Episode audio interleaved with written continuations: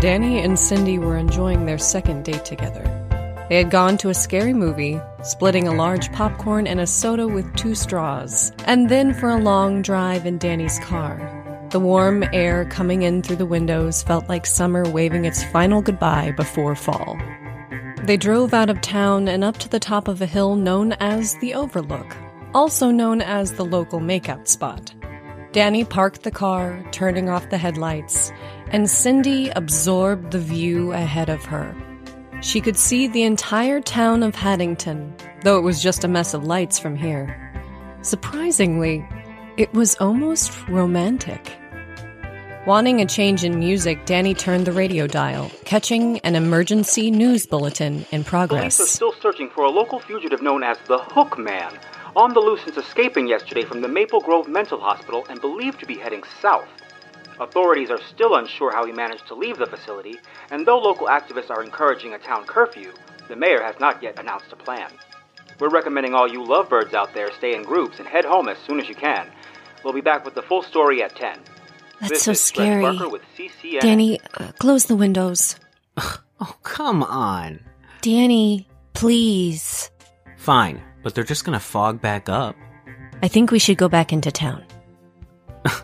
Babe, we're safe. We aren't far from the prison. The doors are locked. They said he was going south, nowhere near It's us. too he had no reason to come up here. You I think don't he wanna- wants to take in the view? he did have a good point. Come here, let me hold you. He moved in on her once more, but she firmly declined. I want to go home now. Ugh, you girls are always afraid of something. Wounded, he retreated to his seat. He placed the keys back into the ignition and started the car. In that moment, Cindy heard a faint scraping noise outside her door. Did you hear that? Danny turned the car off again and the silence returned. Danny, don't stop the car. I want to go. He's here, Cindy. Danny! He held his right hand up, forming the shape of a hook with his fingers and leaning towards Cindy. It's the Hook Man. He's here to murder all the horny teenagers. Danny! She was still frustrated, but laughing a bit helped relieve some of her fear. well, I'm glad I'm safe, but it looks like you're screwed. Yeah, just not the way I hoped. Ah. I'm gonna show you there's no one out there, okay? If I do that, can we stay? It's not even nine o'clock. I don't care what time it is. I'm not in the mood. He reached to touch her face, but she shifted away. Challenge accepted. Cindy yelped in protest as Danny exited the car, over dramatically looking around. He called out in an exaggerated macho voice, tempting whoever could be listening to come out of the shadows. She squinted, looking into the darkness. There was only Danny. She crossed her arms, checking the mirrors. He returned to the car, opening the door. That turn you on? The opposite, actually. Can we please go? Whatever. Without getting into the car, he slammed the door and began walking towards the trees. Cindy called from her window, exasperated. Where are you going? I'm taking a piss. She was furious. Sitting in the dark car alone, she found herself questioning her taste in men and vowed to do better. A few minutes passed, and Cindy began to grow anxious. She glanced through the back window to the evergreen trees, but only saw the dark. She turned back around and sat, picking at her nails. Obviously, Danny was going to try to scare her. She wouldn't bother with his stupid games. She sat straight ahead, stone faced. But several more minutes passed, and she couldn't help but feel that he was awfully committed to the joke. Even someone as stubborn as Danny would have gotten bored by now. Cindy honked the horn, keeping her eyes on the trees behind her. Nothing. She honked again and again, but still quiet. She tried to force back the frustrated tears welling in her eyes. Was he going to keep her out here all night? Cindy waited there, mentally going through her to do list to pass the time, and thought about her family. She'd likely be grounded for missing curfew, though that would be a good excuse to avoid Danny for a while. She just hoped they hadn't heard about the lunatic on the loose. As she pondered what she'd say when she got home, it began to rain. A few drops at first, then more and more steady. A storm was expected, but not until the dead of night. She knew Danny would never stay out in the rain by choice, and a deep feeling of dread settled into her stomach when he still didn't return. Looking out her window, she noticed that the glass remained clear, free from droplets or any moisture at all. She looked to the other side, noting the dry window next to the steering wheel. Slowly cracking her window open, she took in the night air. It was dry, almost dusty. It didn't smell like rain. Cindy opened the glove compartment, shifting through papers and trash, but there was nothing of use. She felt underneath her seat and then below the driver's seat, where she touched the body of a long metal flashlight. She pulled it onto her lap, clicking the button, and it spat a bright beam of light into her eyes. Centering herself and breathing deep, Cindy pulled her shoulders through, sitting in the window. She raised the flashlight above, illuminating the trees behind her.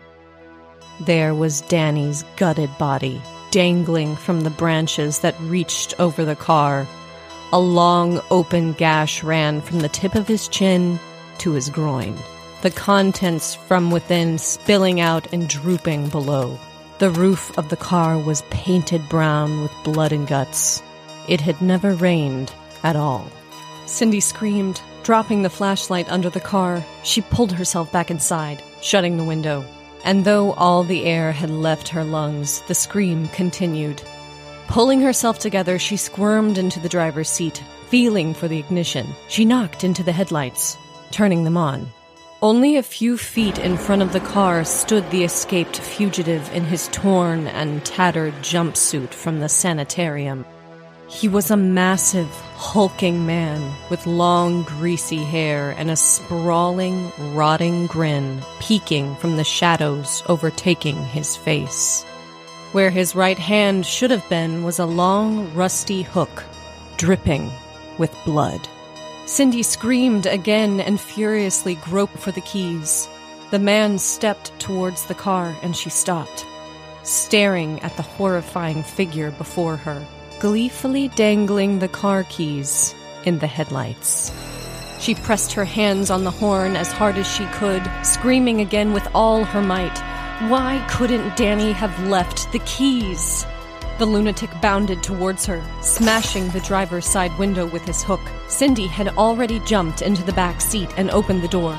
As she took her first step into the grass, the man grabbed a handful of her hair, forcing her back into the car. She swatted and hit him, but he didn't flinch.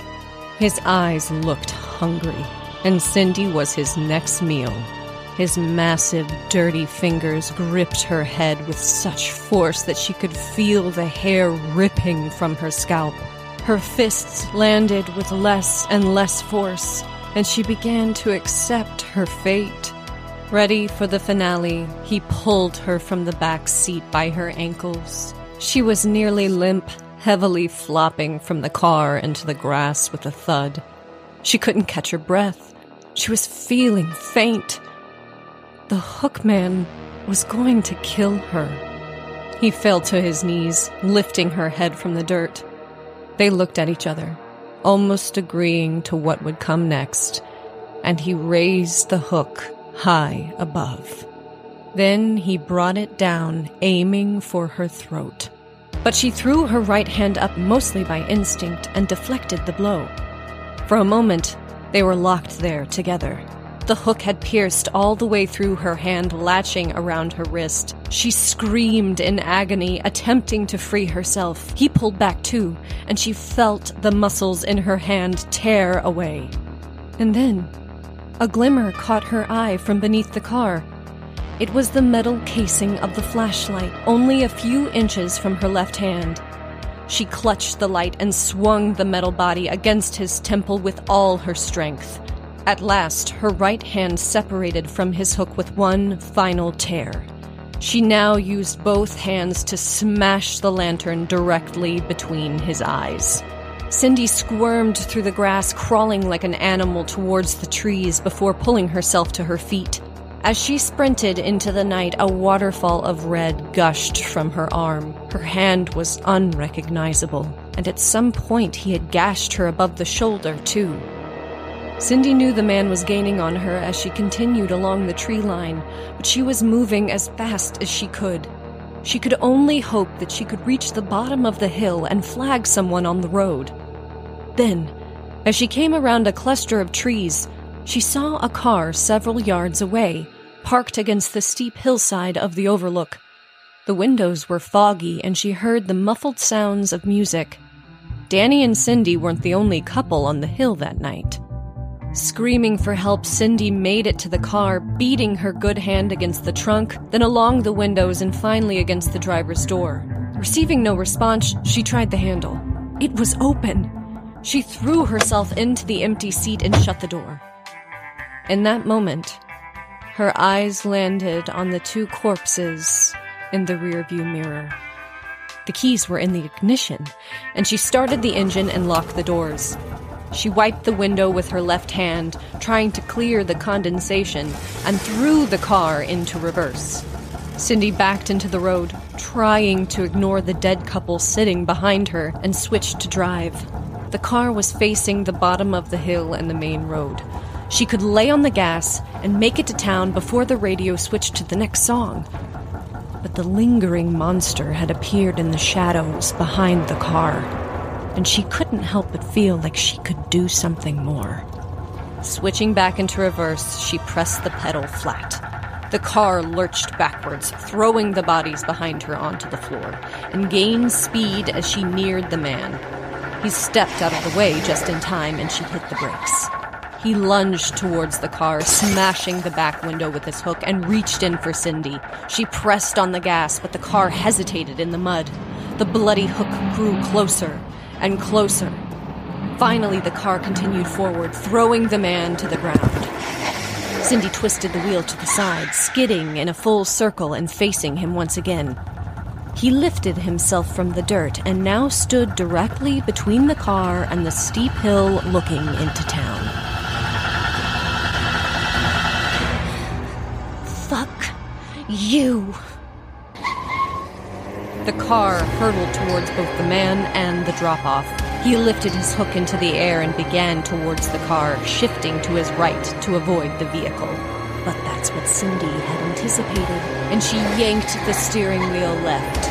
The front right of the car barreled into the hookman with a loud crunch, launching him over the side of the overlook, down hundreds of feet into the rocky valley below.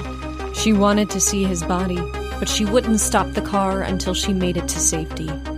As she neared the lights of the town, the tears came, along with the full realization of what had just happened. Cindy pulled into the police station and parked, crying and shaking. She gingerly touched her wounds. She wanted to faint, or at least sleep until she woke up to find it all a nightmare. But then she remembered she wasn't alone in the car. Slowly opening the door, Cindy stepped onto the pavement. She was dizzy and shivering, leaving a trail of blood. The rain was moving in now, and the droplets joined the crimson stream running down her arm. She headed towards the station entrance, limping around the back of the car, when her eyes landed on an odd form at the front of the vehicle. Lodged into the metal just above the tire was the man's rusty hook, with the bloody stump still attached at the end.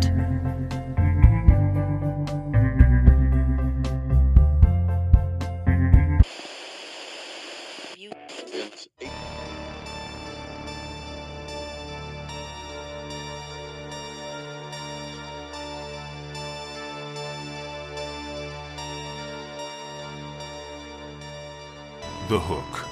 Story by Brian Renaud, based on the urban legend. Told by Shannon Lee Weber. Featuring Aaron Holland, Brian Renaud and Shannon Lee Weber.